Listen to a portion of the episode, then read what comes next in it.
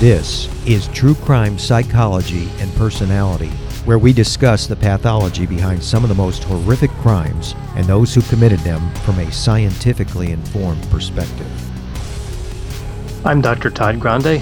I have a PhD in counselor education and supervision, and I'm a licensed professional counselor of mental health. Dr. Todd Grande, that's my YouTube channel. Today's question is Can I analyze the case of Jerry Michael Williams? Jerry Michael Williams was born on October 16, 1969. He went by the name Michael. He was raised in the town of Bradfordville, which is north of Tallahassee, Florida. Michael was a good student. He was active in a number of extracurricular activities. When he was in high school, he met another student named Denise Merrell, and they became romantically involved. Michael graduated from high school and attended Florida State University. Prior to graduating, he took a job as a property appraiser. Within a few years, he was earning $200,000 a year.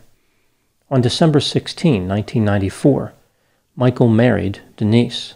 They bought a home in an upscale area of Tallahassee. They had a daughter in 1999. Denise had a childhood friend named Brian Winchester who sold insurance. Brian was married to a woman named Kathy. All four individuals became friends. Michael, Denise, Brian, and Kathy. Michael and Denise bought a $1 million life insurance policy for Michael from Brian, which was curious because Michael already had several hundred thousand dollars worth of life insurance policies. Prior to this, in 1997, Denise Williams and Brian Winchester started having an affair. Divorce was not something Denise wanted to do. She maintained religious values which were inconsistent with divorce. Also, she did not want to split custody of their daughter. So she continued to see Brian, but the couple really didn't have any plan for Denise separating from Michael. This created a challenging situation for Brian and Denise. They were constantly frustrated because they desperately wanted to be married. They came up with this idea to murder Michael Williams. After considering a few ideas, they decided to stage a drowning to make it look like Michael died in an accident. They were inspired by an incident that occurred when Michael and Brian were on one of their regular hunting trips to Arkansas. Michael was walking along when the ground gave out beneath him, almost like quicksand. Brian assisted him, and Michael survived. If Brian had not helped him, Michael would have died and may have never been found. Brian and Denise started to wonder if an incident like this could not be recreated, except with a fatal ending. Now, moving to the timeline of the crime. On December 16, 2000, which was the Williamses' sixth wedding anniversary, Michael and Brian went duck hunting at Lake Seminole. This lake sits in the southwest corner of Georgia along its border with Florida. Michael typically avoided putting his waders on until he reached the shore, fearful that if he fell off the boat, the waders would facilitate his drowning, like they would fill with water and drag him down. But somehow Brian convinced him to put the waders on when they were still in the boat. At this point, Brian pushed Michael into the water, hoping that Michael's fear about the waders and drowning would be realized. Michael did not drown. He removed his jacket and the waders and grabbed a tree stump that rose just above the surface of the water. Brian retrieved a shotgun and shot Michael once in the head, killing him. It was clear to Brian that the accidental drowning idea was no longer going to be a possibility. He removed Michael's body and placed it in his Chevrolet Suburban. He drove all the way back to his residence and eventually buried the body in the mud at Carr Lake. Denise called her father at around noon that day and told him that Michael was missing. He never returned from duck hunting. Michael's 1994 Ford Bronco was found near a muddy boat launch in Jackson County. The authorities found this to be unusual because there were much better concrete boat launches not far from there, which Michael had used on prior occasions. Why did he select an inferior boat launch? After a delay due to a storm, Michael's boat was found about 225 feet away from the ramp. This was curious because the storm had westerly winds, so the boat should have been blown over to the Georgia side of the lake. In addition, the engine was off and the fuel tank was full. If Michael had fallen out of the boat, the engine would have stayed on and exhausted the fuel. Despite this, the authorities believe that Michael had accidentally run his boat into a stump and fallen out. He drowned after his waders filled with water. They assumed that they would find his body pretty easily. They had a pretty good track record of finding bodies at the lake. There were about 80 known individuals who died there. All of their bodies had been recovered. The authorities assumed it was just a matter of time. After months went by without any signs of his body, investigators were confused. Where did his body go? Some time later, they came up with this theory that Michael's body had been eaten by an alligator. It wasn't a likely explanation, but they believed it was possible, and, having ruled out foul play, it was really the only explanation that had even a chance of making sense. In June of 2001, a person fishing in the area discovered Michael's waders. Divers were called in and found his hunting jacket and flashlight. His hunting license was in one of the jacket pockets. None of the items were damaged. No teeth marks, nothing like that. They also didn't look like they had been in the water for as long as Michael was missing. For example, the flashlight was still functional. Michael was declared legally dead a short time later. Denise Williams collected about $1.75 million in life insurance. She married Brian Winchester in 2005, and they moved into the same house where she had lived with Michael Williams. The year before they were married, the Florida Department of Law Enforcement opened an investigation into Michael's disappearance.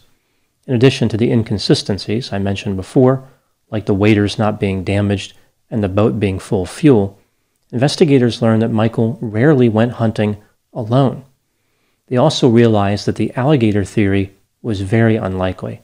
Michael went missing in December, and alligators do not normally feed during winter months even if this was some type of rogue alligator that defied the rules of cold weather alligator consumption behavior, some of Michael's body would have been left behind. The case was closed in 2006 because investigators did not have enough evidence to solve it. They knew something was wrong, but they couldn't figure out what actually happened. When you visit Arizona, time is measured in moments, not minutes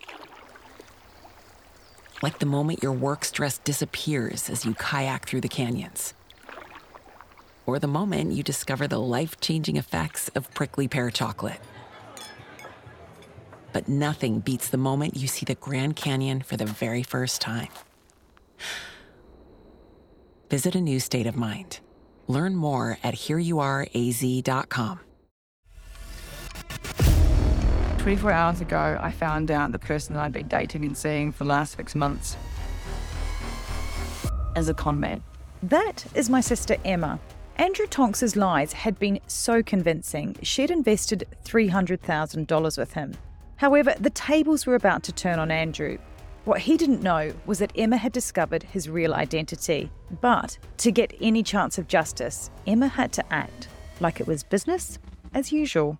Coming up in this series, and that's when murder, all this stuff goes through my mind. I'm really, really scared. I'm assuming Sarah has watched too much Netflix and figures I've been defrauding you. Couldn't be further from the truth.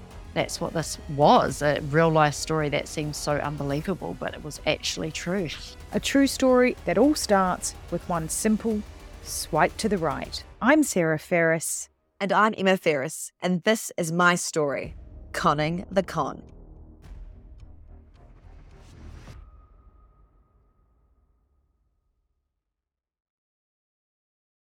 In 2010, Michael's disappearance was reclassified as a suspicious death, and the investigation resumed with Brian and Denise as the primary suspects. But the police still didn't have enough evidence to make an arrest. It appears as though Brian and Denise had escaped the consequences of their actions, but there was trouble in paradise. The couple separated in 2012, and Denise filed for divorce three years later. On August 5, 2016, at 2:30 a.m. Brian hid in the back of Denise's SUV and waited for her to drive to work. After she left for work, he climbed over the back seat, threatened her with a firearm, and started giving her directions, like he wanted her to drive down specific roads. Denise did not listen. Instead, she pulled into the parking lot of a drugstore, and the two had a conversation. Brian said he didn't want to kill her or get a divorce. Denise attempted to placate him, implying that they could work things out. She drove him to a nearby park where he had left his truck. As he exited her vehicle, he grabbed a bottle of bleach, two plastic sheets, and a tool that Denise could not identify. Perhaps it was some type of saw. This strikes me as a really awkward moment. Brian kidnaps Denise. They make this deal to stay together, which of course he should have known she would not honor. Then, as he's getting out of the SUV, he's like, I just need to grab my plastic tarps and bleach. I don't even know why I brought these. These are definitely not items I was going to use to commit a murder. I can picture Brian sheepishly reaching into the SUV and saying, Well, I guess we don't need these things now. I'll just get these out of here. After exiting the SUV, Brian apologized for the whole kidnapping thing, and Denise promised she would not tell the police. After he left, she drove to the police station and told the police. Brian was arrested for armed burglary, kidnapping, and domestic assault. He was held without bond. He was eventually convicted as part of a plea deal and, in December of 2017, sentenced to 20 years in prison. Brian had made a deal to testify against Denise regarding the murder of Michael Williams. He was given immunity for that crime. He revealed the location of Michael's body, and the police recovered it. Denise was arrested on May 8, 2018, and charged with a number of offenses, including first degree murder and conspiracy to commit first degree murder. Brian testified against her, saying they had entered into a conspiracy. He said he kidnapped her because he was afraid that after they divorced, she would reveal the details of the murder. Denise was convicted of first degree murder and conspiracy to commit murder. For the murder charge, she was sentenced to life in prison. For the conspiracy, 30 years. On appeal, the murder charge was overturned because there was no evidence that Denise actively participated in the crime. The life sentence was gone. Denise only has to worry about the 30 years. Now, moving to my analysis. There seems to be little question that Brian Winchester was guilty of killing Michael Williams, but what about Denise Williams? Was she actually guilty of conspiracy? Let's take a look at the factors both for and against the idea that she was guilty, starting with the inculpatory evidence. Denise was having an affair with the man who murdered her husband.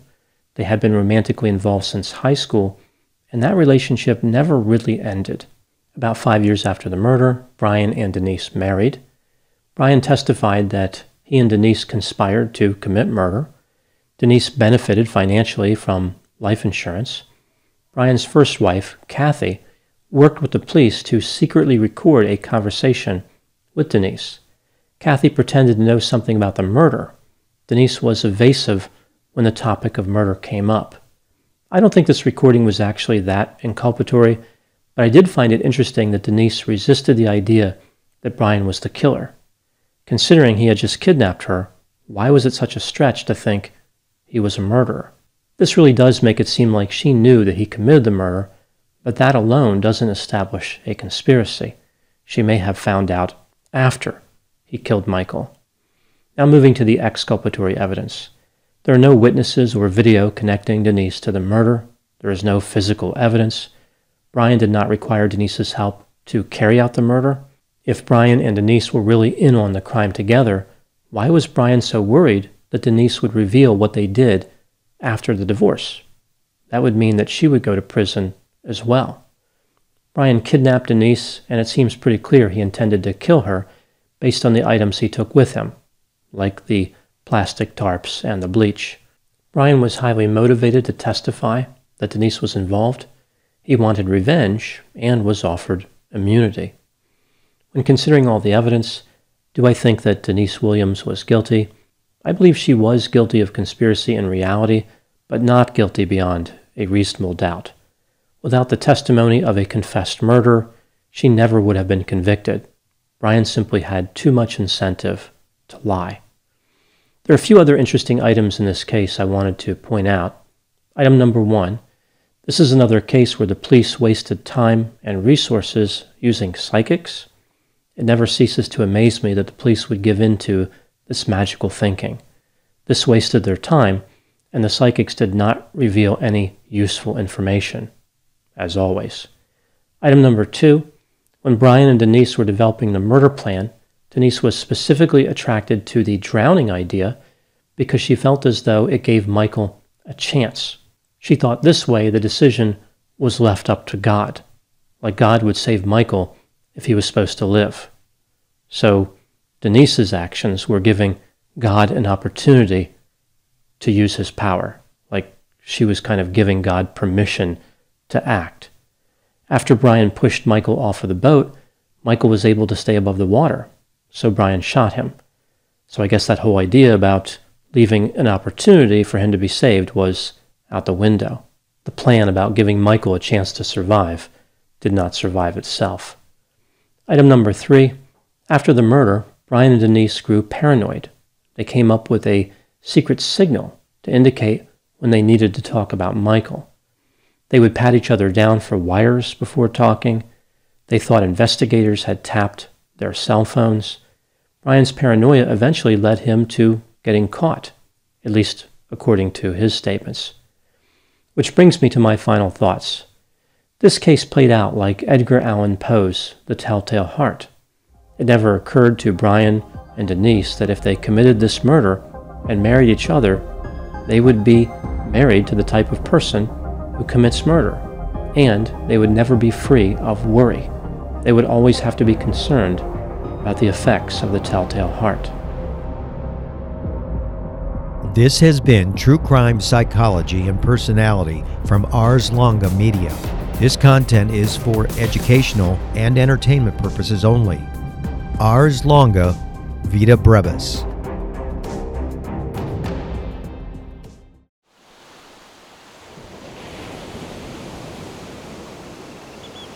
Did you guys hear about that couple that went on vacation and one spouse murdered the other? In fact, the entire vacation was planned just so that they could make the murder look like an accident. Ah, so like a slaycation. Oh boy, sounds like a fun new true crime podcast to me. On every episode of Slaycation, we'll examine true cases of people who were killed while on vacation. Was it murder? Or just a horrible accident? That's up to you and the law to decide. But either way, if you leave for your vacation in the plane